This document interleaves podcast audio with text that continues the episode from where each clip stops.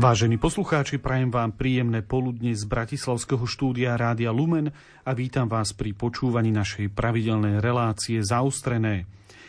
Problémy opatrovateľského sektora na Slovensku, čo s umelou inteligenciou v Európskej únii a ako rieši Brusel závislosť od totalitných režimov v oblasti kritických súrovín. O týchto témach budeme hovoriť v dnešnej relácii zaostrené. Od mikrofónu z Bratislavského štúdia vám ničím nerušené počúvanie praje ľudový Malík. Naším dnešným hostom bude europoslankyňa za KDH Miriam Lexman, ktorú vítam v našom štúdiu. Vítajte. Ďakujem za pozvanie. Prvá téma, o ktorej sa dnes e, budeme rozprávať, sa týka spomínaného opatrovateľského sektora na Slovensku, konkrétne e, terénnej služby. Vy ste si dali urobiť e, taký prieskum, z ktorého vyplynulo, že viac ako polovica Slovákov, ktorí hľadajú opatrovateľa, terénneho opatrovateľa, má ho problém zabezpečiť. Uh, vedeli by ste približiť vlastne o aký prieskum ide, kto ho vykonala pre koho? Áno, dlhodobo vnímame v KDH, že je tu problém zabezpečiť e, túto terénnu opatrovateľskú službu a chceli sme zistiť, že do akej miery toto je problém a chceme teda na základe toho nastaviť aj nejaké riešenia, tak sme si dali urobiť tento prieskum u agentúry AKO a výsledkom toho prieskumu je, že 30% obyvateľov Slovenska má skúsenosť s tým, že hľadalo pre svojho blízkeho e, terénnu opatrovateľskú službu a vyše polovica, čiže 56% z týchto obyvateľov malo problém takúto službu zabezpečiť pre svojho blízkeho. Dokonca 13% obyvateľov nenašli vôbec mm-hmm. tú, e, možnosť, ako túto službu zabezpečiť, čo je veľmi vysoké číslo. E, keď si to zoberieme na možno, že oblasti alebo kraje. Ale... Líši sa to teda od, od e, západu na východ? Je to nejako rozdielne? No, povedala by som, že je to zaujímavé, že práve západ a východ sú problematické oblasti. E, ja chcem to upozorniť na to, že vyššie územné celky alebo teda kraje nemajú kompetenciu túto službu zabezpečovať, čiže to rozdelenie podľa krajov je len na základe toho, aby sme vedeli štatisticky, že kde ten mhm. problém je najvyšší. A kto teda má povinnosť to zabezpečovať? Povinnosť je to, je, to, je to kompetencia miesta obcí, uh-huh. ale práve v KDH, práve kvôli tomuto, že je takýto veľký problém, eh, navrhujeme aj to, aby táto kompetencia prešla do tých eh, vyšších územných celkov, aby sa dalo efektívnejšie riešiť túto problematiku a ten manažment vykonávať efektívnejšie. Ale ja sa vrátim ešte k tomu, uh-huh. čiže ten Bratislavský kraj tam bolo až 66% ľudí, ktorí hovorili, že mali problém zabezpečiť túto službu a v Prešovskom kraji to bolo 61% čiže na východe, na západe Slovenska je tento problém najvypuklejší a samozrejme e, navrhujeme množstvo riešení, akým spôsobom by sme efektívnejšie dokázali zabezpečiť túto službu, ktorá je naozaj veľmi potrebná aj hlavne pri momentálne demografickej krivke na Slovensku.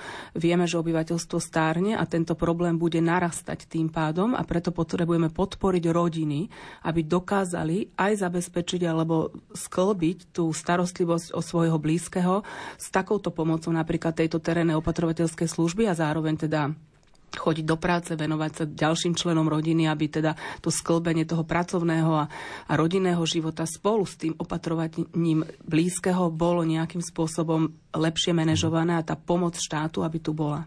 Aké sú teda tie riešenia? Lebo um, táto vec sa dotýka nás všetkých či je niekto mladý, alebo starší, alebo už na dôchodku, každý z nás, aj keď je vekom mladší, môže skončiť v situácii, kedy potrebuje takúto opatrovateľskú službu. Čo vy navrhujete? Áno, ja sa dlhodobo venujem tejto problematike ako členka sociálneho výboru Európskeho parlamentu, kde samozrejme treba upozorniť, že Európsky parlament alebo Európska uh-huh. únia nemá kompetencie nastaviť e, sociálne uh-huh. služby v členských štátoch. Táto služba patrí výlučne do kompetencií členských štátov, ale môžeme nejakým spôsobom hovoriť o tom, čo sú efektívne riešenia, akým spôsobom treba pri, pristupovať e, možno k zmene toho manažmentu, aby bol efektívnejší. Môžeme sa poučiť zo skúseností z iných krajín a tieto dobré skúsenosti a dobré príklady prenášať cez hranice.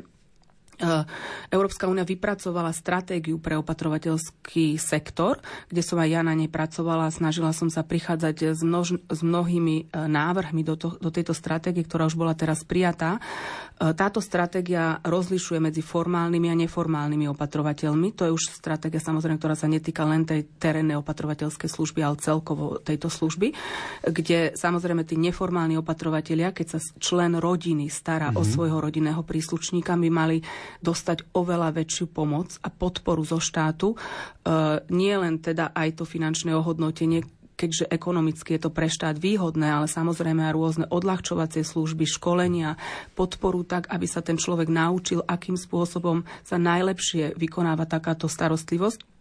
Samozrejme potom tí formálni, tam treba e, sa sústrediť nie, nie len na kvalitu tej služby pre pre klienta, ale aj na samotné tie opatrovateľky, ktoré túto službu vykonávajú, preto lebo vieme, že ide o veľmi ťažkú, aj fyzicky, aj psychicky náročnú prácu. A napríklad na Slovensku ohodnotenie tejto práce je veľmi nízke, neadekvátne nízke aj tu sa zasadzujem o to, aby sa aj na Slovensku sme sa zamysleli nad tým, že táto práca naozaj je veľmi ťažká, náročná, aby sme sa nedostávali do situácie, ako sme dnes, že 25 tisíc našich opatrovateľiek pracuje v Rakúsku a tu sa o seniorov nemá kto starať. Jednoducho táto situácia je neudržateľná a je dôležité, aby sme si nastavili mechanizmy. Uh, množstvo finančných prostriedkov na poskytovanie tejto služby momentálne sa čerpa z eurofondov a máme tu aj veľký balík fondu obnovy, ktorý tiež môže byť investovaný do tejto služby. A tu je už teda aj kompetencia Európskej únie, aby sme to nejakým spôsobom dobre nastavili, kde sa snažím do týchto procesov vstupovať.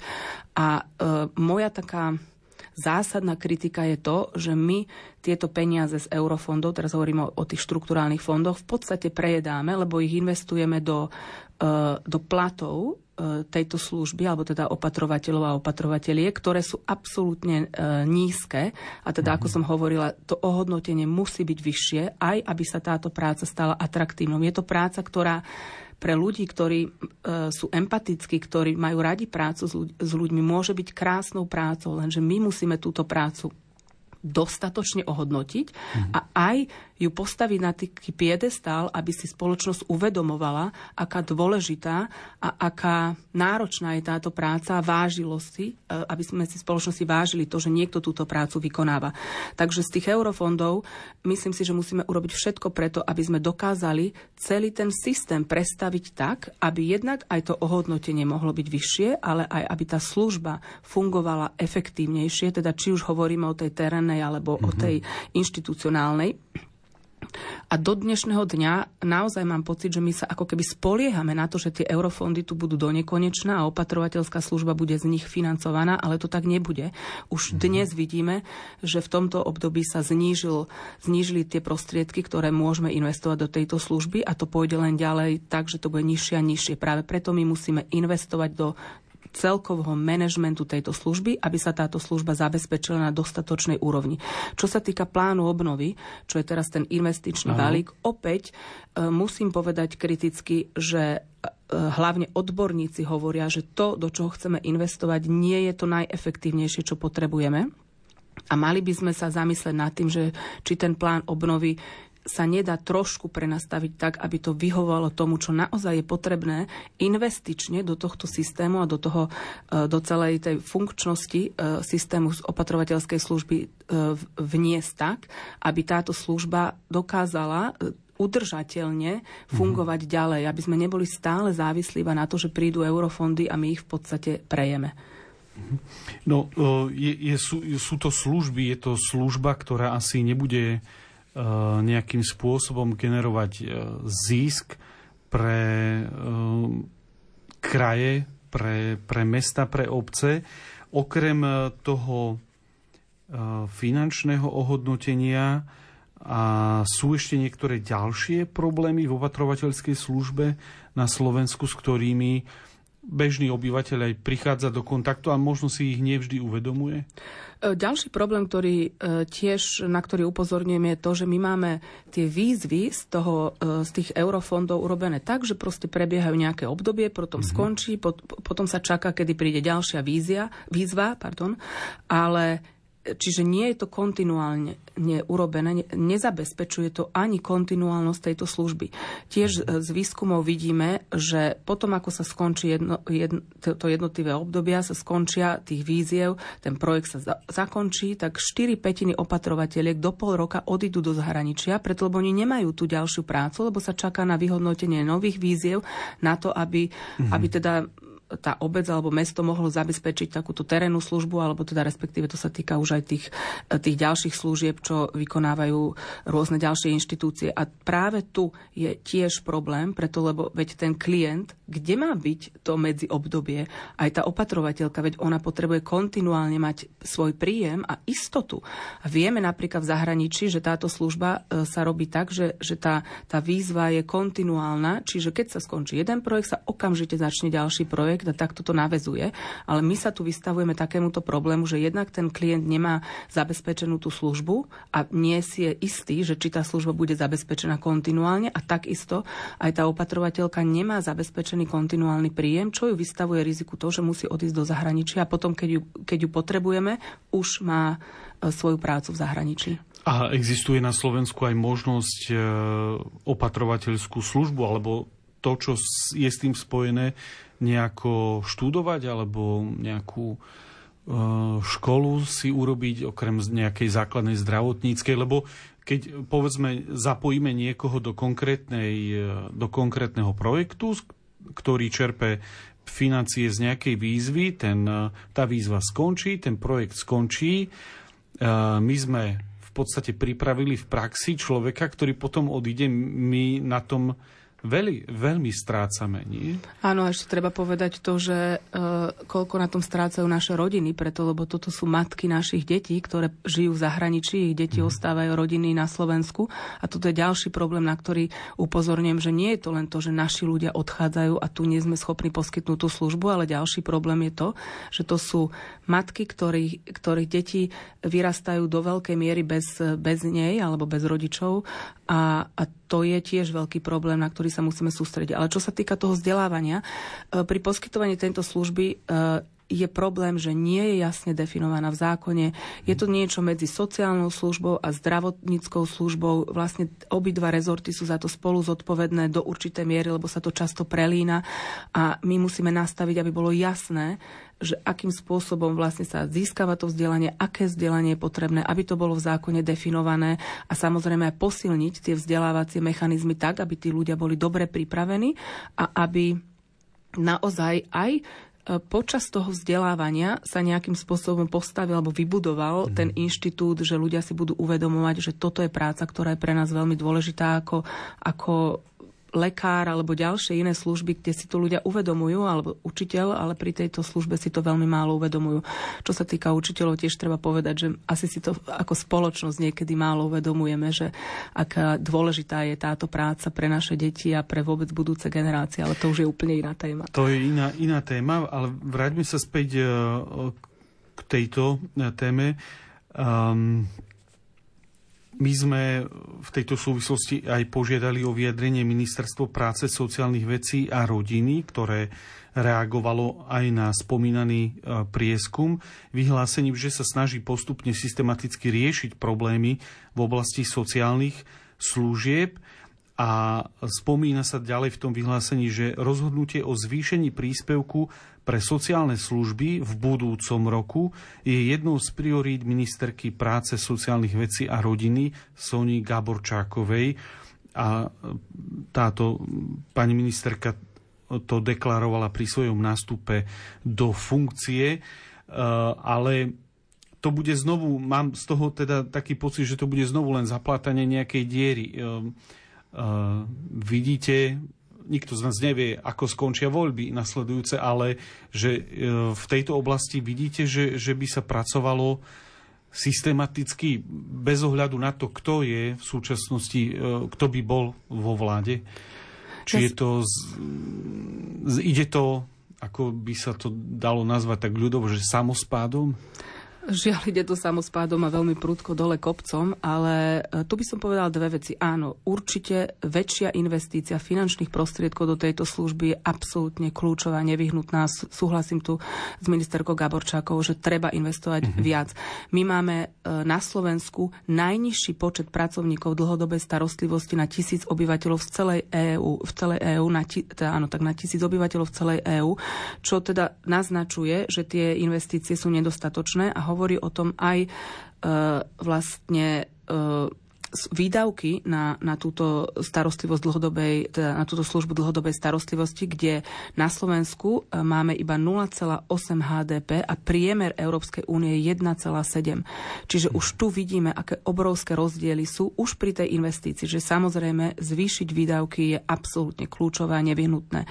Ďalšia ale podstatná časť je to, aby sa urobila reforma. Preto, lebo ten sektor je tak nastavený, že je neefektívny, komplikovaný, e, neinvestujeme do toho, aby bol efektívne, ale aby tieto služby boli efektívne zabezpečované. E, my sme hovorili s odporníkmi o tom, že by bolo dobre možno, že e, ísť takou cestou voucheru, že na klienta mm-hmm. na základe tej odkazanosti, výšky odkazanosti by sa vlastne tá rodina by dostala taký voucher a ten môže použiť buď na tú terénnu opatrovateľskú službu alebo tú inštitucionálnu už si vybere, akým spôsobom použije, ale aby na toho klienta vlastne bolo investované zo štátu to isté, preto lebo žiaľ u nás je to dnes tak nastavené, že ľudia, keď potrebujú takúto službu, tak chodia medzi, medzi obcov, mestom, ďalšími inštitúciami, úradom práce, hľadajú si, že kde by takúto službu mohli zabezpečiť. Nie je to úplne jasné pri každej tejto službe, alebo sú aj privát, v privátny sektor, ktorý teda e, neštátne inštitúcie, ktoré poskytujú tieto služby. A tam e, je vždy iný spôsob financovania, ktorý je podľa mňa absolútne nespravodlivý a treba to nejakým spôsobom zjednotiť, treba to nastaviť tak, aby naozaj táto služba každému, kto si celý život platí odvody a poistenie, aby bola zabezpečená, preto lebo myslím si, že na to majú ľudia právo, aby keď celý život pracujú, odvádzajú dane, odvádzajú e, odvody, poistenie, že aby táto služba sa nestala taká, že potom ju nevedia rodiny príslušníci zabezpečiť. A z toho spomínaného prieskumu zisťovali ste aj niečo, povedzme, niekto e, má sa pokúsiť vybaviť takúto opatrovateľskú terénnu službu poprvýkrát. Kde vlastne má ísť? Za kým má ísť? E, niekedy tá byrokratickosť je tak komplikovaná, že človek sa nakoniec na to, nechá to tak jednoducho, zisťoval ten prieskum aj, aj to, že ako je to náročné vôbec? My sme e, toto ten prieskum konkrétne nezisťoval, uh-huh. ale vieme to z praxe, preto lebo sa snažíme spolupracovať a ja som už mala viac takých okrúhlych stolov s odborníkmi, kde sa uh-huh. venujeme presne tejto problematike, aj kde sme mali našich starostov, e, primátorov, e, županov alebo teda ľudí, ľudí, ktorí sú v zastupiteľstvách, ktorí hovorili presne o tomto probléme a akým spôsobom sa to nastavilo tak, aby, aby sa na jednom mieste dokázalo vybaviť všetko, aby ľudia vedeli, kam majú ísť, aby boli jasne nasmerovaní, aby neboli posielaní od úradu k úradu, aby si nemuseli vybávať nekonečné množstvo papierov, kde v podstate aj tak napokon tú službu nezískajú, preto lebo máme nedostatočný počet tých mhm. opatrovateľov. Takže toto chceme reformovať tak, aby, aby táto služba bola efektívne zabezpečovaná pre občanov, ktorí na to majú nárok a právo a, a je to aj taká, by som povedala, že morálna povinnosť tým ľuďom, ktorí tu vykonávali, e, vy, vyrábali ekonomické dobrá celé, celé, celú generáciu, aby, aby na starobu neboli ponechaní na seba. Hovorí europoslankyňa za KDH Miriam Lexman, ktorá je hosťom v našom, našej relácii zaostrená. Ja poprosím o krátku hudobnú pauzu.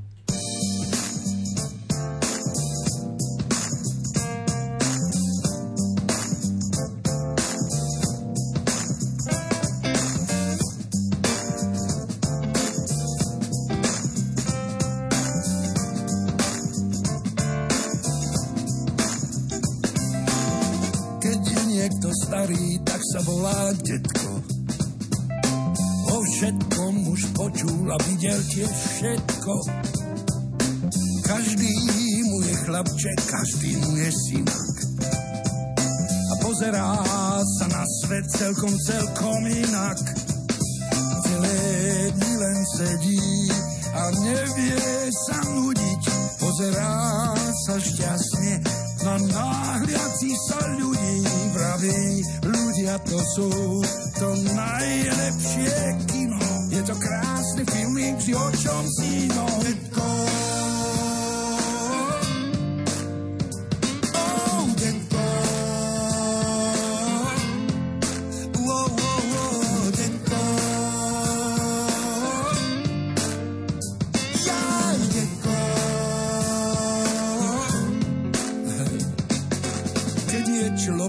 starý, nič ho neprekvapí. Z jeho tváre čítaš ako z dávnej mapy. A čo tam všetko vidí, smutok, hnevý, radosť. Nešťastie i šťastie, utajenú mladosť. Neodišla ona, je tam dobre skrytá.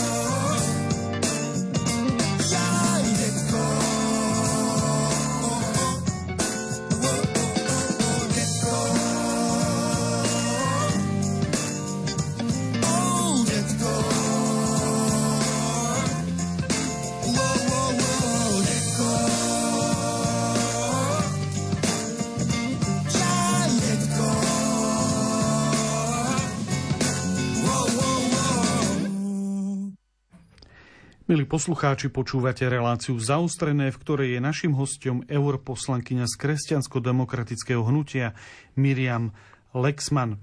Druhou témou, o ktorej dnes budeme hovoriť, je nariadenie o zaistení bezpečných a udržateľných dodávok kritických surovín v Európskej únii. Už tá veta je dlhá a niekedy aj náročná pre niekoho na, na prečítanie. Vy ste boli, a stále teda to prebieha, e, pri tomto nariadení spravodajkyňou, takže viete našim poslucháčom vysvetliť, o čo vlastne ide v tomto nariadení. Áno, e, veľmi dôležitá téma. Ja na ňu upozorňujem už dlhodobo, že naša závislosť pri niektorých kritických surovinách od totalitných režimov a krajín, kde, ktoré sú nevyspytateľné, ale aj e, hrubo porušujú ľudské práva alebo nejaké ekologické normy, e, je vážna a musíme s ňou niečo urobiť. A preto som veľmi rada, že tento zákon teda konečne prišiel na stôl do, do Európskeho parlamentu. Ja som spravodajca v zahraničnom výbore. A o čo teda ide? Treba si uvedomiť, že pri výrobe množstva produktov, ktoré sú hlavne digitálne technológie, ale aj elektrické autá, počítače, fotoaparáty, potrebujeme určité suroviny, ktoré sú kľúčové pre výrobu mm-hmm. takých, takýchto materiálov. Napríklad lítium, kobalt pre výrobu autobatérií, teda pre tie elektrické autá, ale rôznych ďalších batérií. Magnézium, ktoré je nevyhnutné pri výrobe počítačov alebo fotoaparátov, alebo silikon, ktorý je nevyhnutný pri výrobe čipov alebo teda polovodičov. A treba si uvedomiť, že keď nebudeme mať tieto suroviny, my nebudeme vôbec schopní ďalej posúvať našu ekonomiku, mm. preto lebo množstvo produktov, ktoré sú dôležité, telefóny, počítače, fotoaparáty, auta, pre náš každodenný život, na ktorý sme si už zvykli, ale napríklad pri tom automobilom priemysle je to aj e, naše hospodárstvo je v podstate závislé od toho, že tá výroba pôjde ďalej. A takýmto spôsobom môžeme byť ohrození, keď, e, keby sa napríklad Čína rozhodla, že tieto suroviny prestane vyvážať a teda my nebudeme schopní ďalej vyrábať produkty, ktoré sú absolútne kľúčové a nevyhnutné. Treba povedať, že pri mnohých týchto e, kritických surovinách sme závisli od Číny e, vyše 90%, čo je absurdné, preto lebo sa naozaj sami ohrozujeme a preto je tento zákon, aby sme hľadali spôsoby, akým spôsobom vieme e, buď ťažiť alebo spracovávať e, tieto súroviny mm-hmm. tak, aby sme sa odtrhli od závislosti od jedného, jednej krajiny, ktorá teda je nevyspytateľná, aby sme nejakým spôsobom diverzifikovali e, tento, na, tie naše zdroje týchto súrovín tak, aby mm-hmm. sme mohli plynule zabezpečiť výrobu a neboli závislí od jedného dodávateľa, ktorý, ktorý sa môže správať agresívne a nejakým spôsobom e, využívať tú našu závislosť vo svoj prospech. A v rámci Európskej únie existuje nejaký, nazvime to nejak kompas, alebo niečo také, keď, e, keď sa pripravujú takéto nariadenia, vedia si tí zástupcovia, ktorí sú v, v Brúseli, vyhodnotiť, že ako to nastaviť tak, aby na jednej strane sme tie suroviny mohli kupovať od tej ktorej krajiny, na druhej strane, aby sme nepodporovali mm, nejaký miestny autoritársky totalitný režim, ktorý by to potom mohol zneužiť aj v iných situáciách, voči, aj voči vlastnému, vlastnému obyvateľstvu? Áno, vytvárame taký mechanizmus, aby sme uh, zohľadnili všetko, čo je potrebné zohľadniť, aby sme diverzifikovali, čiže znižovali tú závislosť od jedného alebo dvoch uh, dodávateľov, ktorá by bola príliš vysoká.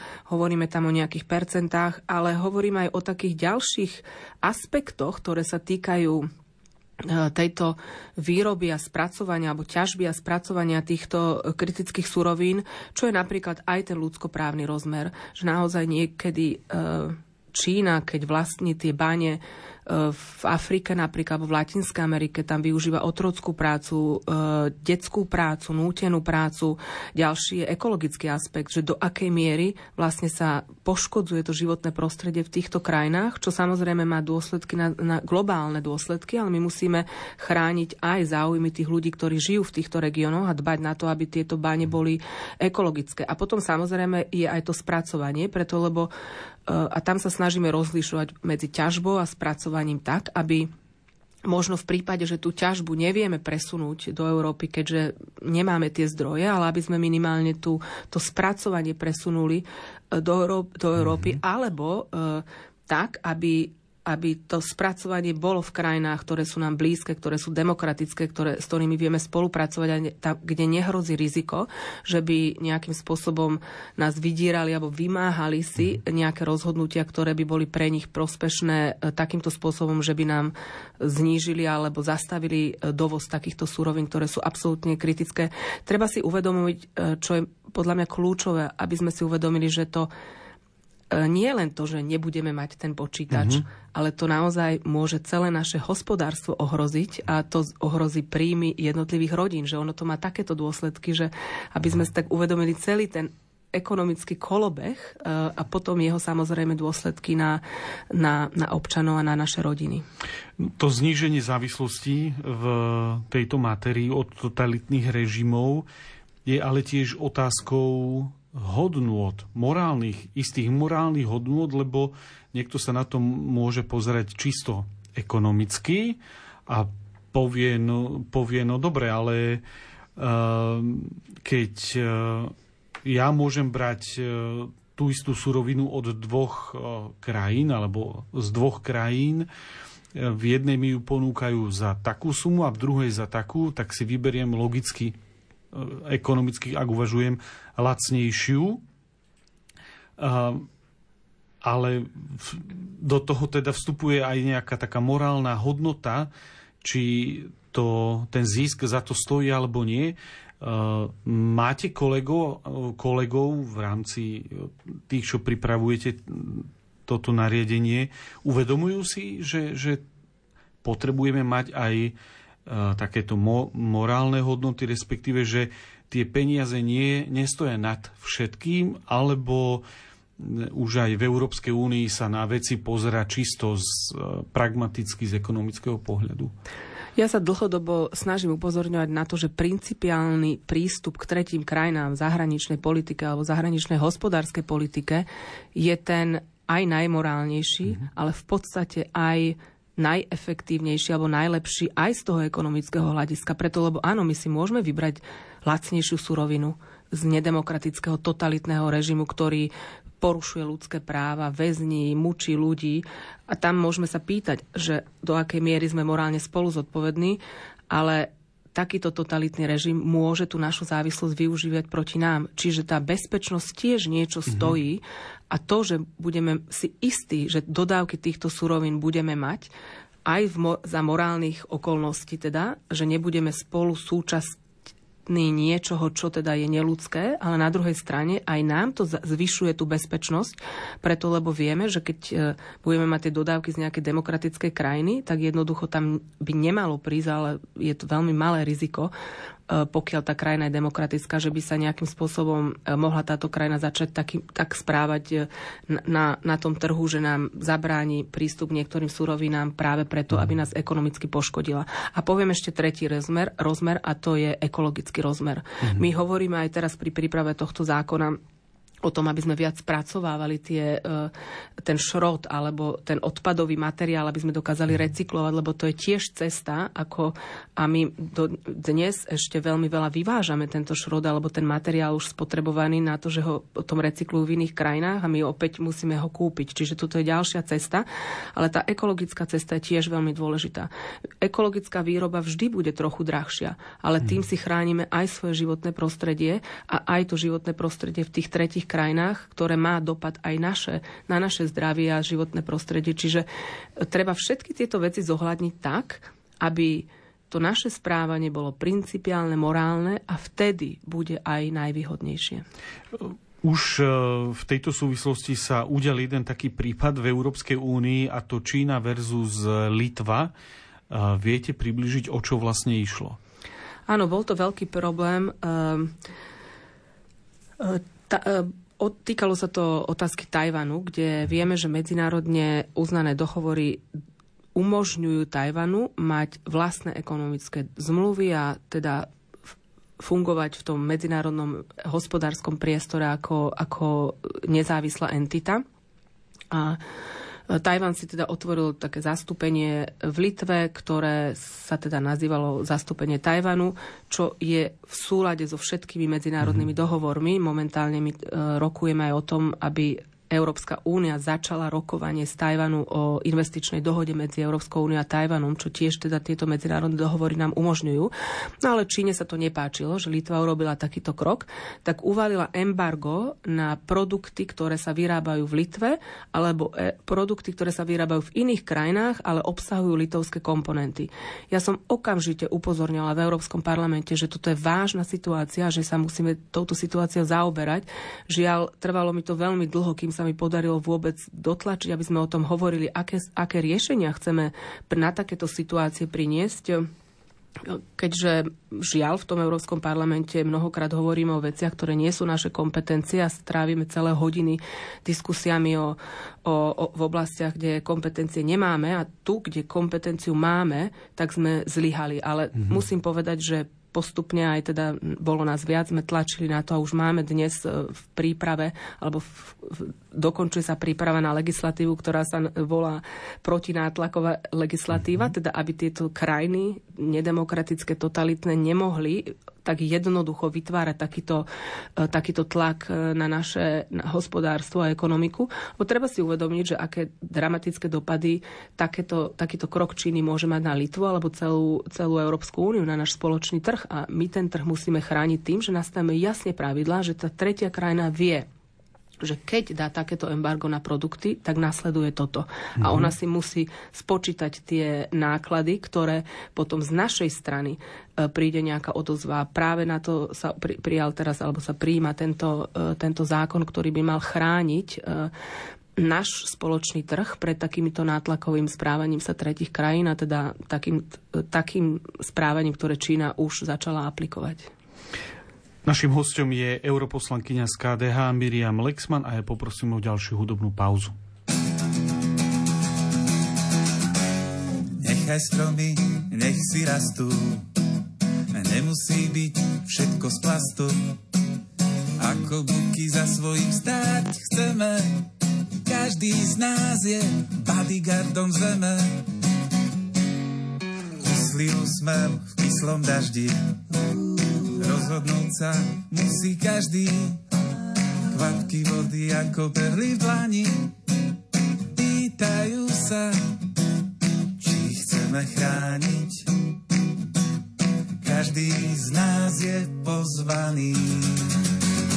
Hej, hej, hej, ja s mojím parťákom.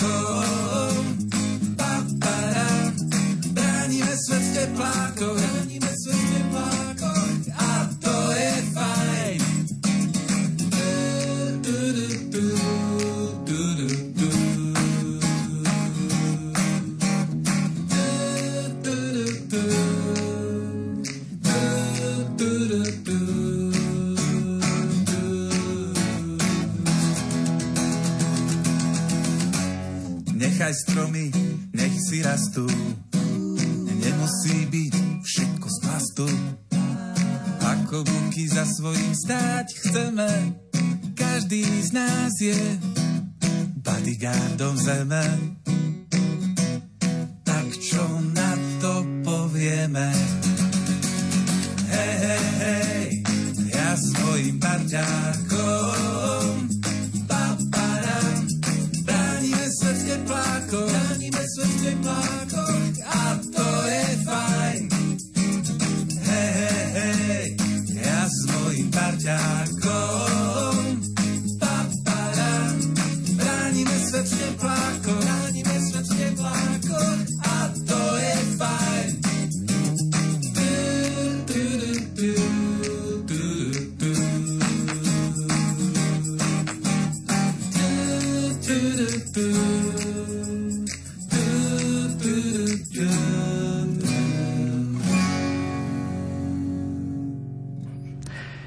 poslucháči, počúvate reláciu Zaustrené, v ktorej je našim hostom europoslankyňa z kresťansko-demokratického hnutia Miriam Lexman.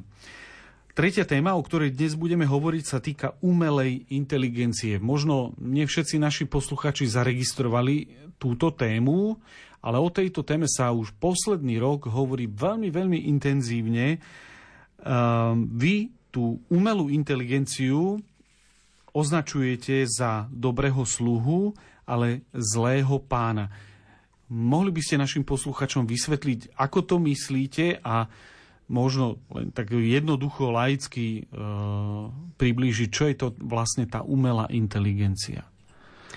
Um, áno, hovorím o tom takomto symbolickom zmysle, aby som priblížila poslucháčom a ľuďom, aby si, sme si uvedomovali, že čo je podstata uh-huh. umelej inteligencia, že umelá inteligencia v prípade, že je bezpečná, dôveryhodná, etická, môže byť e, dobrým sluhom.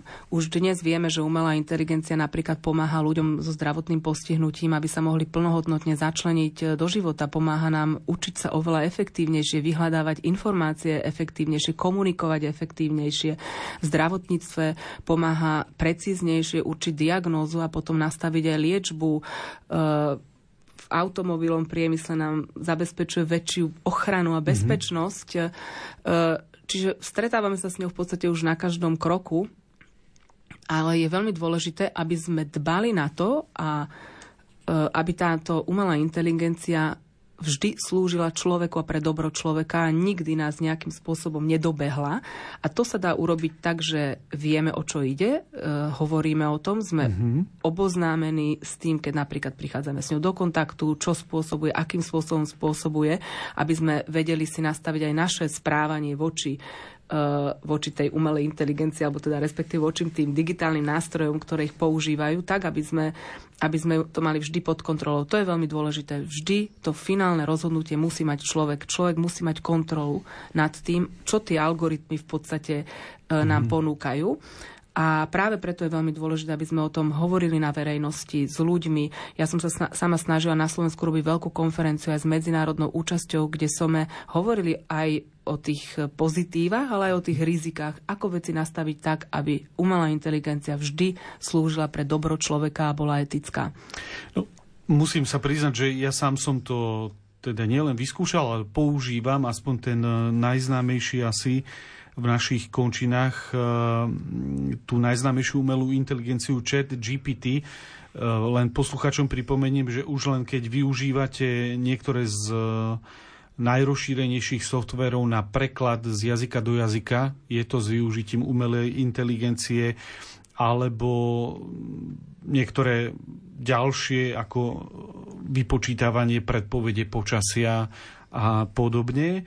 Ehm, a ten eh, spomínaný chat GPT je pre, na prvé použitie pre bežného človeka môže vyvolávať pocit, že sa eh, človek rozpráva s nejakou imaginárnou, ale konkrétnou osobou, pretože na otázku, ako sa máš, príde do dvoch sekúnd odpoveď, nejaká odpoveď príde a väčšinou to je logické k veci a má to zmysel. Ale vy uh, hovoríte, a hlavne v Európsky parlament sa, uh, sa snaží o to, aby uh, tá umelá inteligencia mala nejaké pravidla pre vývoj a používanie. To ale so sebou ako logicky prináša takú otázku, teda môže byť aj potom zneužitá. Prečo práve potrebujeme tie nejaké pravidla pre ten vývoj? Áno, hovoríme o tom práve preto, že vidíme, že všetko, čoho sa chytí človek so zlým úmyslom, môže mm-hmm. byť zneužité a práve preto chceme zabrániť tomu, aby e, v európskom prostredí sme mali umelú inteligenciu, ktorá by mohla nejakým spôsobom spôsobiť nejakú škodu človeku. A táto legislatíva, na ktorej momentálne pracujeme, budúci týždeň sa pravdepodobne už bude hlasovať o finálnom texte v Európskom parlamente, ktorý potom pôjde do trialógu, čiže opäť sa bude e, o ňom rokovať s komisiou a s radou, teda so s členskými štátmi. A tento tvorba tohto textu trvala veľmi dlho. Je to veľmi náročné aj preto, že ten vývoj ide veľmi rýchle. Už sme možno aj zachytili, aj posluchači možno zachytili, bolo viac takých víziev od uh, ľudí z podnikateľského sektora alebo akademikov, ktorí sa venujú umelej inteligencii, kde hovorili o tom, že treba dobie, dobiehať s tou legislatívou alebo s tými pravidlami a s tým nastavením tak, aby tá umelá inteligencia naozaj slúžila pre dobro človeka a nemohla nás nejakým spôsobom poškodiť. Takže tieto výzvy tu sú, preto lebo vidíme, že ten vývoj ide veľmi rýchle a žiaľ teda e, tá naša legislatívna práca je niekedy príliš pomalá, ale už teda momentálne sa finišuje e, ten text, je pripravený, budeme o ňom hlasovať a e, tento text hod, teda kategorizuje umelú inteligenciu podľa miery jej rizik. Čiže hovoríme o tom, ktorá umelá inteligencia má aké rizika a na základe miery tej rizik budú potom nastavené tie pravidlá alebo tá regulácia. Čiže máme kategóriu neakceptovateľné riziko, umelá inteligencia s neakceptovateľným rizikom, to je v podstate, by sa dalo povedať, že zakázaná umelá inteligencia, ktorá napríklad kategorizuje ľudí na základe nejakých parametrov, alebo môžeme sem zaradiť umelú inteligenciu, ktorá by rozpoznávala naše tváre vo verejnom priestore, kde o tom nevieme a podľa toho budeme identifikovaní, kde sa pohybujeme, čo a robíme. A to už dnes napríklad v Číne funguje? Toto dnes napríklad v Číne funguje presne tak. V mnohých mestách e, je v Číne sú namontované tieto kamery, ktoré rozpoznávajú ľudí a na základe toho im dávajú nejaké body, teda tie sociálne kredity, ktoré potom majú vplyv na ich život, či sa teda dobre alebo zle správajú. Takže toto sme v Európskej únii absolútne vylúčili, takéto použitie uh, umelej inteligencie napríklad na rozpoznávanie tvári. Samozrejme, uh, so súhlasom ľudí my môžeme takúto umelú inteligenciu, niektoré firmy to majú pri vstupe do firmy, keď tí občania s tým, teda tí zamestnanci s tým súhlasia, že takýmto spôsobom sa bude uh, hodnotiť ich čas, kedy sú v práci a že teda je to pre nich oveľa rýchlejšie ako vyplňovať nejaké dotazníky alebo nejakým iným mm-hmm. kontrolným spôsobom. Čiže keď, to, keď s tým ľudia súhlasia, tak rozpoznávanie tvári, alebo však niektorí ľudia majú nainštalované na základe rozpoznávania tvári majú vstup do internet bankingu alebo do mm-hmm. telefónu. Čiže keď ja s tým súhlasím, e, tak je to v poriadku. Ale nemôžeme to robiť takým spôsobom, že to teda ohrozuje dôstojnosť ľudí alebo ich ľudské práva alebo ich... E, Nemôže tam teda prísť e, ku kontrole e, ľudí, že od Európska únia odmieta, aby boli ľudia, lebo dnes je problém nie, pre niektorých zverejniť čo i len rodné číslo, ukázať občianský preukaz pri kontrole. A to sledovanie cez kamery je také, že je to bezvedomia tých e, ľudí. Takže to Európska únia nechce. Áno, toto, toto nebude mm-hmm. dovolené práve preto, že človek e, na, takú, na takéto použitie by mal dať súhlas, súhlas. a v tom verejnom okay. priestore mm-hmm. k tomu nemôže prísť. Potom ďalšia kategória, ktorá bola doplnená v podstate tesne pred uzávierkou toho textu, bol, bola umelá inteligencia všeobecného využitia, čo je napríklad ten chat GPT, ktorý ste mm-hmm. spomenuli kde sa jasne stanovuje to, akým spôsobom sa majú e, spracovávať tie dáta na vývoj e, tých algoritmov, alebo teda na, na báze akých dát ten algoritmus má fungovať a na aj potom samozrejme to použitie bude do určitej miery e, regulované. E, tu je veľmi dôležité si uvedomovať, že, že napríklad tento chat GPT treba vytvoriť zdravý vzťah k takýmto nástrojom, aby človek vedel, že Áno, je to umelá inteligencia, ktorá má nejaký hlas, ale ne, neskrýva sa za tým človek, aby sme k tomu tak pristupovali, že je to nástroj mm-hmm. a, a to nám vytvorí ako keby aj ten odstup napríklad od tých informácií, ktoré nám ten chat GPT e, ponúkne, lebo keď pracujem na nejakej práci, alebo chcem spracovať veľké množstvo informácií, alebo chcem si zistiť nejakú informáciu, určite je to dobré, ale my musíme si sami vytvoriť zdravý, zdravý vzťah. A to už nespraví legislatíva, to je už potom práve to vzdelávanie, mm-hmm. aby sme E, ako spoločnosť e, hľadali e, taký prístup, ale hlavne teda na, na, v tom vzdelávacom procese, celoživotné vzdelávanie, aby, aby aj dospelí a starší ľudia sa dokázali dovzdelávať práve v tejto oblasti, aby dokázali tie technológie používať tak, aby ich neohrozovali.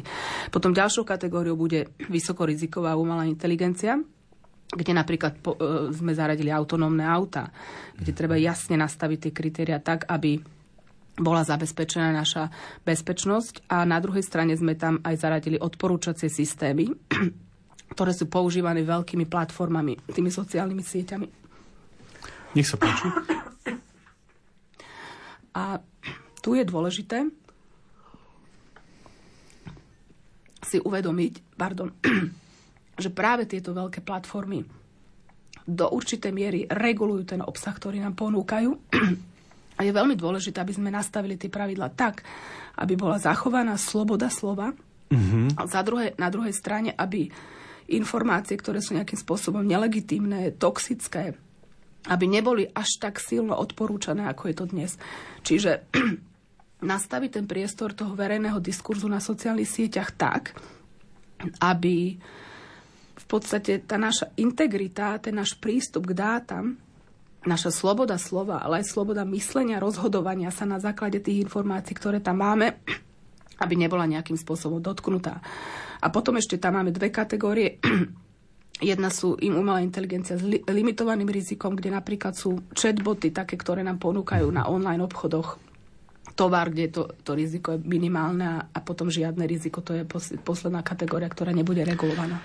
Tak uh, určite táto téma umelej in, inteligencie je téma, ktorá s nami bude, aspoň podľa predpovedí mnohých odborníkov, nie rok, ale roky, rokúce a bude to, uh, myslím, aj pre bežného človeka dosť náročné. Eh, ja vám ďakujem za účasť eh, v našej relácii. Ďakujem veľmi pekne. Ďakujem ja.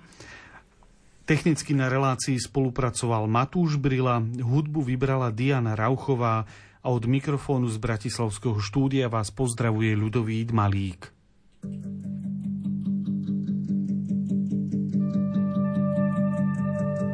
Kam kráčam a čo vlastne chcem? Byť vtáča a obletieť zem. Nájsť si to miesto práve v mekej tráve, v bezpečí v jej náručí.